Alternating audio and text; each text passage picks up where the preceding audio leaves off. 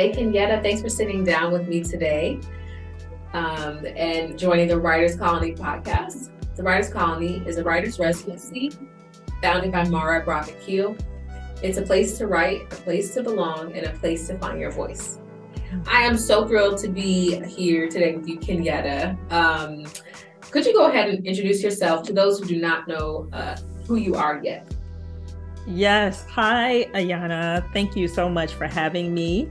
Um, my name is Kenyatta Raelyn. I am a filmmaker, a writer, um, a producer, and all around Renaissance woman. I am an entrepreneur as well, and I am beaming in from the city of Wilmington now. Um, so I am bi coastal, and I'm excited to be here and talk to you about the Writers Colony. Yes, yes, yes. And could you talk about your journey to actually joining the Writers Colony and what that what that process was? Sure. Um, I, gosh, uh, I think it was the fall of the. Hmm, it was a fall last year, uh, 2021. I get a mysterious email in my inbox, and um, I think it was um, Dana? Dina? Oh, Danya. It's okay. Danya, sorry. I'm, I'm having a little lapse. Anyhow, Danya, that's no reflection on how much she means to me. Danya is amazing. Um, uh, Susie's um, assistant sent me an email and said, hey, you know, some people from the Writers Lab, which is run by Nitsa and Elizabeth Kaiden, um, suggested you for Mara's. Um, she's looking for some members and to people to apply. So anyhow, I I was a little bit um like kind of shell shocked when you get those kind of emails because you're not sure if they're real or if someone's trolling you. But anyhow, I went on ahead and applied, and and, and I expected to never hear back uh, once I sent all my materials in. But lo and behold, like the, you guys move fast, and like in a week, uh, Danya had um, you know reached back out to me and said, "Hey, we'd like you to come in, interview." And possibly be a member of the Writers Colony with Mara Akil. And I was like, are you kidding me? So um, naturally, I was super geeked and I um, met with Danya and Susie.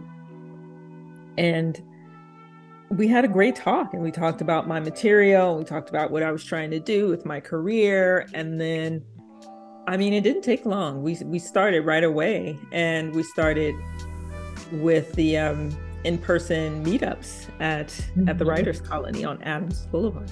Yes, yes. I always love hearing everybody's journey because it's very unique, you know. And sometimes it is as quick as a email reach out or introduction, but even leading up to that, there's so much that preparation and time that's been done before that moment. And sure. always being ready for your moment, you know, and you were definitely ready. um, yes. Could you describe your writing process before the Writers Colony and um, after? Uh, kind of where you are now, if you've noticed some ways your writing may have been impacted by being here. Sure. Um, so I actually have a I'm pretty good at um, creating a regular process for myself. Um, my background is in project management. I come from the legal and financial world, so I don't have a problem with setting structure for myself. Um, so coming into the writers group, I was the writers colony. I was super excited to just have a place because I used to sort of go from WeWork to WeWork using their trial memberships so that I have a space to write that wasn't Starbucks. Oh, wow. So when I came to the Writers Colony, the first thing I noticed is how beautiful it is, how warm and inviting, how it just really reflects who Mara is. So I was super happy to have a place to go where there were other writers there. There was no music playing. We had to sit and you you know you worked while you were there and alongside Mara who was in her office and so that that energy was fed me, right? So that was one part of being in the colony and how it sort of gave me a little bit more wind under my sail, right? Yeah. the other part I want to talk about that um, really impacted me was at the end of, I don't know if you guys still do this now, I think you do, but we put on, we were instructed after we were done with our scripts to do a table read. Now, because of COVID, of course, we had to do it digitally. And I had never done a table read of my script, really. And so, in the course of preparing for that, I had to source actors. I had to take a. I had to invite people who were part of my writing community. Um, had to practice with the actors. I had to cast. I had to rewrite several times, knowing that we were going to do a table read in front of Mara and her team and you, and I didn't want to disappoint. So I learned a lot from that. And one, I learned, and Mara even marked comment on this, that I'm a producer. And I already knew this, but like it really came full circle at that point. Um, wow. Because because I think my actors and you, we only had a week really to prepare, but I think it was really impactful. Like we got applause. I was for clipped. Mara was for clipped. She was like, that was really good. And to hear Mara gush over your work and your production meant everything. And I thought this is something I need to keep doing.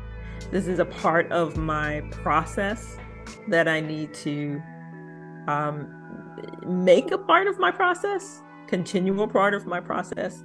Um, and I thought, yeah, and I thought about like, okay, every, you know, when I'm done with scripts now, I'm more than likely the ones that I'm really, really serious about, like the one I'm writing now, um, I will definitely have a digital table read and try and elevate it and even you know do it better than i did for um, the writers colony like the whole process of it doing that really gave the work life for me and helped me see parts of the script that i hadn't seen when just when it was in my head hearing it read hearing the immediate reaction it was like being a playwright wow it is there is something of hearing the words versus what's written.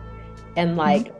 If any writer hasn't done that yet, but the practice of like just sitting and listening to your to your script being spoken, you might realize that like sometimes things sound real good when you write it and then you hear it and you're like, no one talks like that, right? So that's I think you're, you know, part what you're talking about, Kenya, is like the benefits of like table reads and mm-hmm. that's great to hear because I mean, since the colony you've gone on, like like you said, you're in Delaware now. Like you have, um, you know, some, some life changes have happened, but you still kept yes. retained some things from from the colony. So that's exciting to hear. Yes, mm-hmm. absolutely. Okay, and then our last question is: If you could have been, if you could have been in the writers' room of any TV show, past or even up to present day, um, which show comes to mind and why? well, if you know me and my writing, um, the first thing that comes to mind, you know that I love period pieces. Yes. And um like really sort of soapy, upscale, pomp and circumstance period pieces. And so one of my favorite all-time favorite shows is Downton Abbey. Oh. And um so I I think anything having to do with you know old English and sort of a monarchy and pomp and circumstance and costumes and stuff and and um you know betrayal and gossipy stuff like and history um I love. It's very close to my heart. So I, you know, so I'd say anything that lines in like Downton Abbey, Bridgerton, um. The Crown, um, Crown. you know, sh- shows like that. Like I just eat it up. And one of the scripts that I wrote, it wasn't in the writers' colony, but it was, it's called Tenth, and that really is my version of like a Black Downton Abbey set in Harlem. Um, so yeah, I've been trying to, you know, a lot of those shows they actually don't have writers' rooms, believe it or not. But I would love to write in that. in right. any of those. Mm-hmm. I hear British um, films are very. I mean, I'm sorry, the way they do TV. It, correct me if I'm wrong. I think The Crown, like, it was written by almost all the episodes written by one person. So I do get how it's it is a little different on that on that side of the pond, as they say. Well, even um, what is the one that's um, the um, oh the it escapes me on HBO by Julian Fellowes, the new one. Um, yeah. I'll, I'll think of it. I'm having a, a brain moment, but um, that's one of my favorite shows as well. And Julian Fellowes, he has a small writers team, and he probably does most of his writing. But I'm a huge fan of his. Cool, cool, cool. So, Kenyatta, I always want to give space if, if there's anything else you'd like to share, anything else, you know, if you want to let people know what you're working on or where to find you, or just anything else you want to say. You don't have to. Uh, I'm sure. I um so I am in Delaware, and part of me being in Delaware is so that I can spread my producerial wings.